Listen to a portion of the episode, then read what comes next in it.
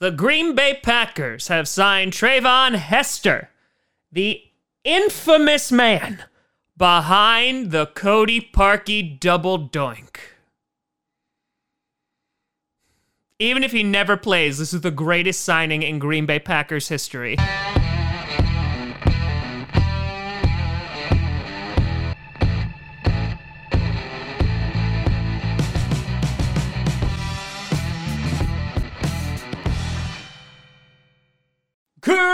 Crossy Posse Packer Nation.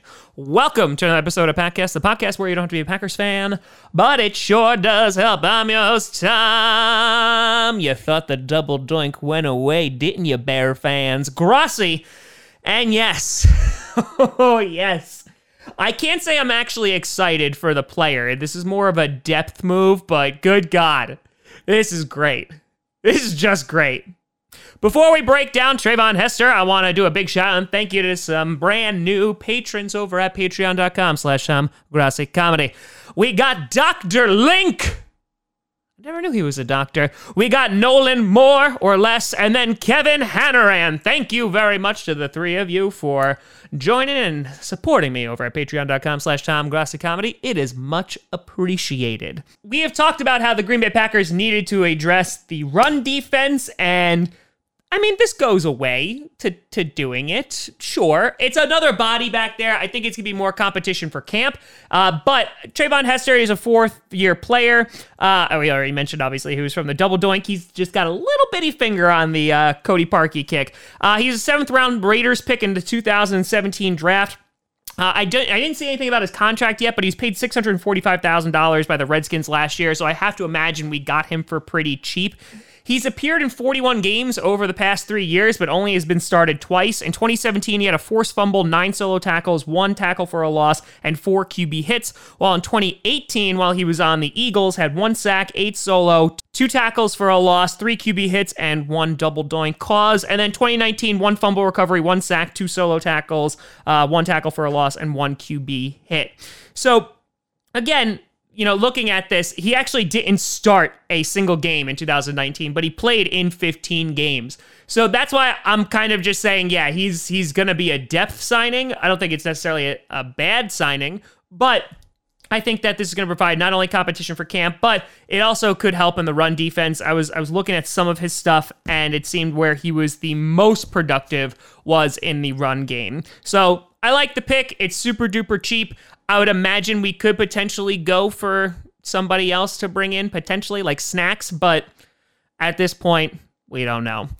Then over on the other uh, side of things, on the offensive side of the ball, Yep, we're going to talk about this. I'm going to nip this right in the butt before it could even uh, occur. So the Titans decided not to give extension to Corey Davis. They did not pick it up. The fifth overall pick from the 2017 draft. Oh, looks like uh, first round wide receivers don't always pan out. Don't worry, I'm going to have a whole video rant on that probably next week.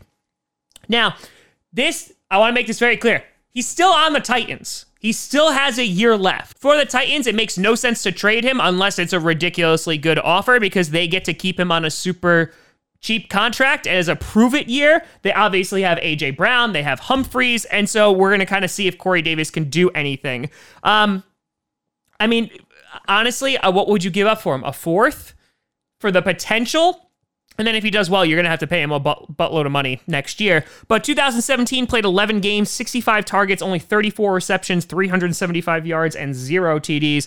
2018 was his only full season, had 112 targets, but only 65 receptions, 891 yards, and four touchdowns. That was his best year. And in 2019, played 15 games, 69 targets with 43 receptions, 601 yards, and two touchdowns. So obviously there's concerns. He's obviously not lived up to his former uh, fifth overall pick uh, standing, but I think if if he wa- if he was a free agent this year, I think you sign him to a cheap contract just to see what happens. But in this case, I honestly just don't feel comfortable trading for him because we have no idea what we're getting, and I don't want to potentially spend draft capital that we won't use on a wide receiver next year because I don't want to get my hopes up. So, yeah, Corey Davis just doesn't make a whole lot of sense to me. Uh, and another question, real quick, I'll, I'll nip this in the butt too. Percy Harvin, I know he wants to come back. I've gotten a lot of messages about Percy Harvin. The number one thing wrong with him was injuries. Uh, obviously, the guy was super duper fast. He had that speed, um, but uh, he's another one that it's a high risk, but it's also, you know, you're probably not going to pay him a whole lot. So I would feel actually feel more comfortable bringing in Percy Harvin. Oh, I don't know how durable he would be because he hasn't played football in a while. Then Corey Davis because we would have to trade for him. So no to Corey Davis. Treyvon Hester, it's depth. Uh, I think we still got some work to do.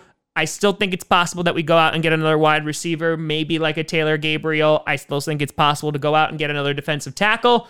With what money? Yeah, who knows? We're probably going to just have to make some cuts at one point, but that's how I'm feeling about it. But let me know what you think down in the comments below. You can always find me at TomGrossiComedy.com or at TomGrossiComedy on all social media. See down below. Check out Packcast on SoundCloud, iTunes, Google Play Music, Spotify, and of course YouTube. And a big shout and thank you to all the Patreon members over at patreon.com slash TomGrossiComedy.